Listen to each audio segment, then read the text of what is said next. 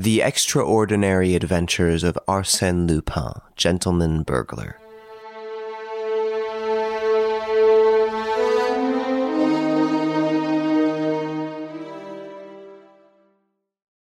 All these events are known to the public. The case was one of those which excite public interest, and it was a strange coincidence that the necklace, which had caused such a great commotion in France at the close of the 18th century, should create a similar commotion a century later. But what I am about to relate is known only to the parties directly interested and a few others from whom the Count exacted a promise of secrecy. As it is probable that some day or other that promise will be broken, I have no hesitation in rending the veil and thus disclosing the key to the mystery, the explanation of the letter published in the morning papers two days ago, an extraordinary letter which increased, if possible, the mists and shadows that envelop this inscrutable drama. Five days ago, a number of guests were dining with the Count of Dreux-Soubise. There were several ladies present, including his two nieces and his cousin, and the following gentlemen the president of Essaville, the deputy Bochas, the Chevalier Floriani, whom the Count had known in Sicily, and General Marquis de Rouzières, an old club friend. After the repast, coffee was served by the ladies, who gave the gentlemen permission to smoke their cigarettes provided they would not desert the salon. The conversation was general, and finally one of the guests chanced to speak of celebrated crimes, and that gave the Marquis de Rouzières, who delighted to tease the Count, an opportunity to mention the affair of the Queen's necklace, a subject that the Count detested. Each one expressed his own opinion of the affair, and of course their various theories were not only contradictory but impossible. And you, monsieur, said the Countess to the Chevalier Floriani, what is your opinion? Oh, I I have no opinion, madame. All the guests protested, for the Chevalier had just related in an entertaining manner various adventures in which he had participated with his father, a magistrate at Palermo, and which established his judgment and taste in such matters. I confess, said he, I have sometimes succeeded in unraveling mysteries that the cleverest detectives have renounced, yet I do not claim to be Sherlock Holmes. Moreover, I know very little about the affair of the Queen's necklace. Everybody now turned to the Count, who was thus obliged, quite unwillingly, to narrate all the circumstances connected with the theft. The Chevalier listened, reflected, asked a few questions, and said, It is very strange. At first sight, the problem appears to be a very simple one. The Count shrugged his shoulders. The others drew closer to the Chevalier, who continued, in a dogmatic tone, As a general rule, in order to find the author of a crime or a theft, it is necessary to determine how that, that crime or theft was committed, or at least how it could have been committed. In the present case, nothing is more simple, because we are face to face not with several theories, but with one positive fact, that is to say, the thief could only enter by the chamber door or the window of the cabinet. Now, a person cannot open a bolted door from the outside, therefore he must have entered through the window. But it was closed and fastened, and we found it fastened afterward, declared the Count. In order to do that, continued Floriani, without heeding the interruption, he had simply to construct a bridge, a plank, or a ladder between the balcony of the kitchen and the ledge of the window, and as the jewel case. But I repeat that the window was fastened, exclaimed the Count impatiently. This time Floriani was obliged to reply. He did so with the greatest tranquillity, as if the objection was the most insignificant affair in the world. I will admit that it was, but is there not a transom in the upper part of the window? How do you know that? In the first place, that was customary in houses of that date, and in the second place, without such a transom, the theft cannot be explained. Yes, there is one, but it was closed, the same as the window. Consequently, we did not pay attention to it. That was a mistake, for if you had examined it, you would have found that it had been opened. But how? I presume that, uh, like all others, it opens by means of a wire with a ring on the lower end. Yes, but I do not see. Now, Through a hole in the window, a person could, by the aid of some instrument, let us say a poker, with a hook at the end, grip the ring, pull down, and open the transom. The Count laughed and said, Excellent, excellent. Your scheme is very cleverly constructed, but you overlook one thing, monsieur. There is no hole in the window. There was a hole. Nonsense. We would have seen it. In order to see it, you must look for it. And no one has looked. The hole is there. It must be there, at the side of the window, in the putty. In a vertical direction, of course. The Count arose. He was greatly excited. He paced up and down the room two or three times in a nervous manner, then, approaching Floriani, said, Nobody has been in that room since. Nothing has been changed. Very well, monsieur. You can easily satisfy yourself that my explanation is correct.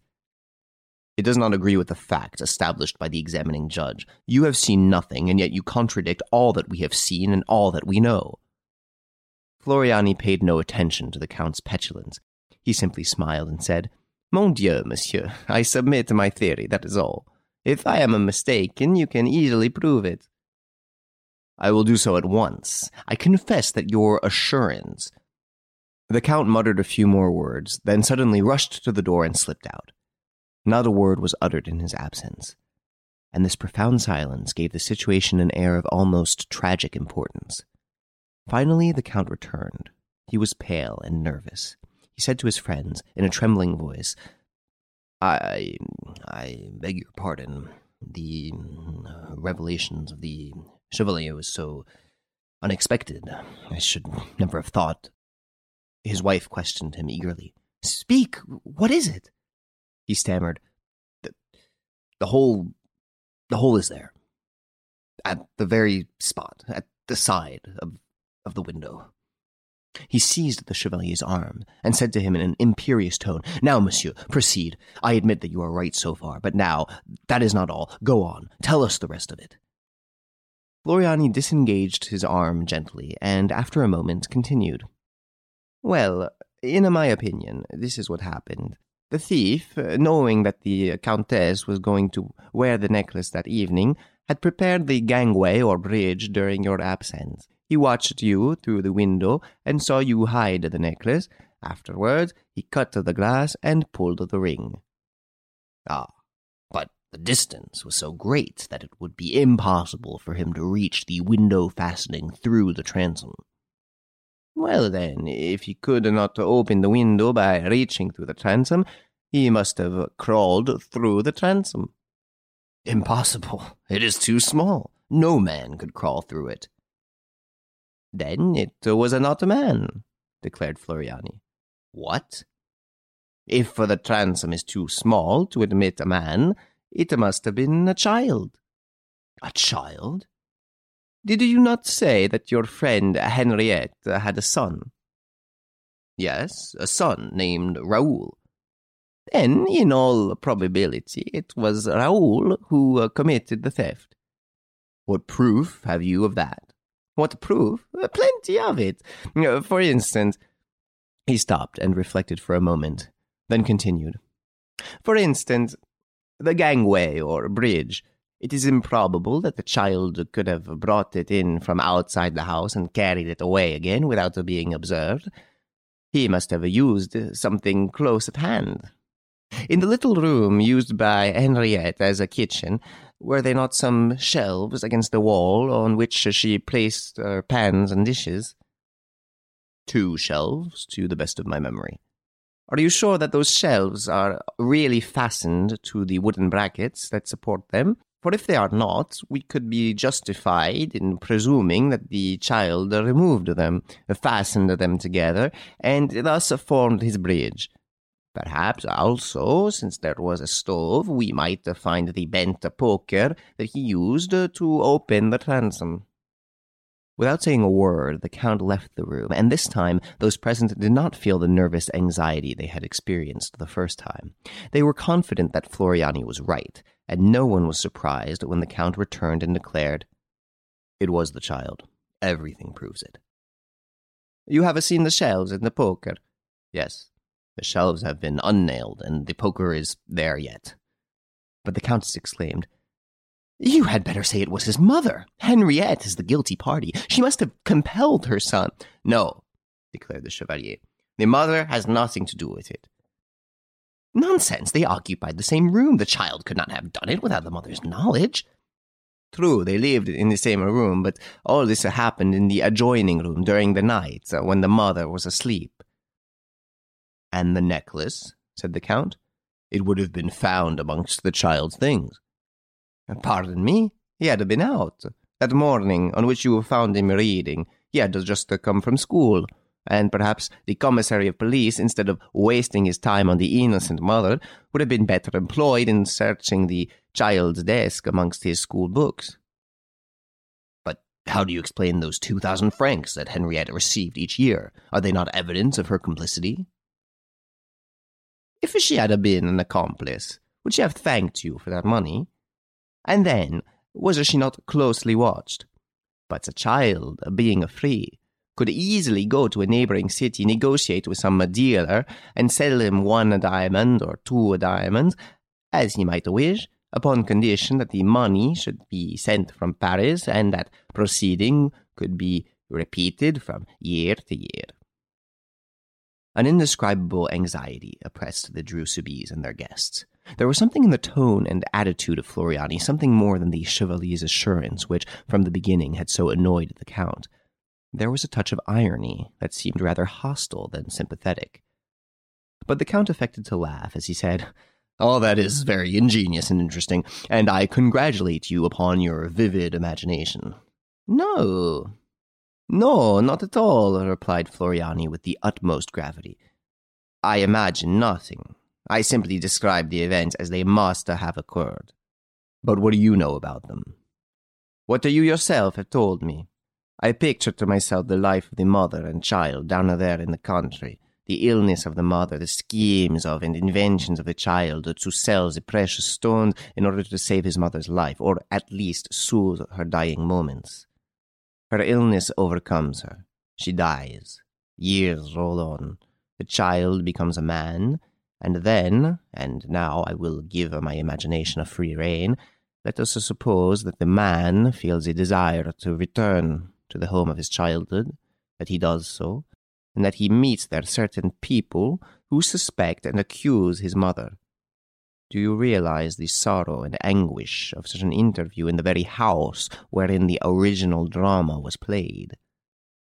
His words seemed to echo for a few seconds in the ensuing silence, and one could read upon the faces of the Count and Countess de Dreux a bewildered effort to comprehend his meaning, and, at the same time, the fear and anguish of such a comprehension. The Count spoke at last and said, Who are you, monsieur? I, the Chevalier Floriani, whom you met at Palermo, and whom you have been gracious enough to invite to your house on several occasions. Then what does this story mean? Oh, nothing at all. It is simply a pastime, so far as I am concerned. I endeavor to depict the pleasure that Henriette's son, if he still lives, would have in telling you that he was the guilty party, and that he did it because his mother was unhappy, as she was on the point of losing the place of a servant by which she lived, and because of the child suffered at sight of his mother's sorrow. He spoke with suppressed emotion, rose partially, and inclined towards the Countess. There could be no doubt that the Chevalier Floriani was Henriette's son. His attitude and words proclaimed it. Besides, was it not his obvious intention and desire to be recognized as such? The Count hesitated. What action would he take against this audacious guest? Ring? Provoke a scandal? Unmask the man who had once robbed him? But that was a long time ago. And who would believe that absurd story about the guilty child? No, better far to accept the situation and pretend not to comprehend the true meaning of it. So the Count, turning to Floriani, exclaimed, Your story is very curious, very entertaining. I enjoyed it very much. But what do you think has become of this young man, this model son? I hope he has not abandoned the career in which he made such a brilliant debut. Oh, certainly not. After such a debut, to steal the Queen's necklace at six years of age, the celebrated necklace that was coveted by Marie Antoinette. And to steal it, remarked Floriani, falling in with the Count's mood, without costing him the slightest trouble, without anyone thinking to examine the condition of the window or to observe that the window sill was too clean, that window sill which he had wiped in order to efface the marks that he had made in the thick dust. We must admit that it was sufficient to turn the head of a boy at that age. It was all so easy. Had simply to desire the thing and reach out his hand to get it. And he reached out his hand. Both hands, replied the Chevalier, laughing. His companions received a shock. What mystery surrounded the life of the so called Floriani? How wonderful must have been the life of that adventurer, a thief at six years of age, and who, today, in search of excitement, or at most to gratify a feeling of resentment, had come to brave his victim in her own house, audaciously, foolishly, and yet with all the grace and delicacy of a courteous guest. He arose and approached the Countess to bid her adieu. She recoiled unconsciously. He smiled. Oh, madame, you are afraid of me. Did I pursue my role of parlor magician a step too far? She controlled herself and replied with her accustomed ease, Not at all, monsieur. The legend of that dutiful son interested me very much, and I am pleased to know that my necklace had such a brilliant destiny. But you don't think that the son of that woman, that Henriette, was the victim of hereditary influence in the choice of his vocation? He shuddered, feeling the point, and replied, I am sure of it, and moreover, his natural tendency to crime must have been very strong, or he would have been discouraged. Why so? Because, as you must know, the majority of the diamonds were false. The only genuine stones were the few purchased from the English jeweler, the others having been sold one by one to meet the cruel necessities of life. It was still the Queen's necklace, monsieur, replied the Countess haughtily, and that is something that he, Henriette's son, could not appreciate. He was able to appreciate, madame, that whether true or false, the necklace was nothing more than an object of parade, an emblem of a senseless pride. The Count made a threatening gesture, but his wife stopped him. Monsieur, she said, if the man to whom you allude has the slightest sense of honor, she stopped, intimidated by Floriani's cool manner. If that a man has the slightest sense of honor, he repeated. She felt that she would not gain anything by speaking to him in that manner, and in spite of her anger and indignation, trembling as she was from humiliated pride, she said to him almost politely, Monsieur, the legend says that Rétaux de Villette, when in possession of the Queen's necklace, did not disfigure the mounting. He understood that the diamonds were simply the ornament, the accessory, and that the mounting was the essential work, the creation of the artist, and he respected it accordingly. Do you think that this man had the same feeling? I have no doubt that the mounting still exists. The child respected it. Well, monsieur, if you happen to meet him, will you tell him that he unjustly keeps possession of a relic that is the property and pride of a certain family, and that, although the stones have been removed, the Queen's necklace still belongs to the house of Soubise. It belongs to us as much as our name or our honor. The Chevalier replied simply, I shall tell him, madame. He bowed to her, saluted the Count and the other guests, and departed. Four days later, the Countess of Dreux found upon the table in her chamber a red leather case bearing the cardinal's arms. She opened it and found the Queen's necklace. But, as all things must, in the life of a man who strives for unity and logic converge toward the same goal, and as a little advertising never does any harm, on the following day the Echo de France published these sensational lines.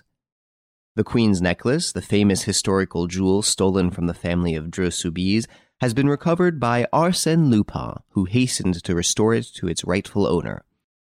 We cannot too highly commend such a delicate and chivalrous act.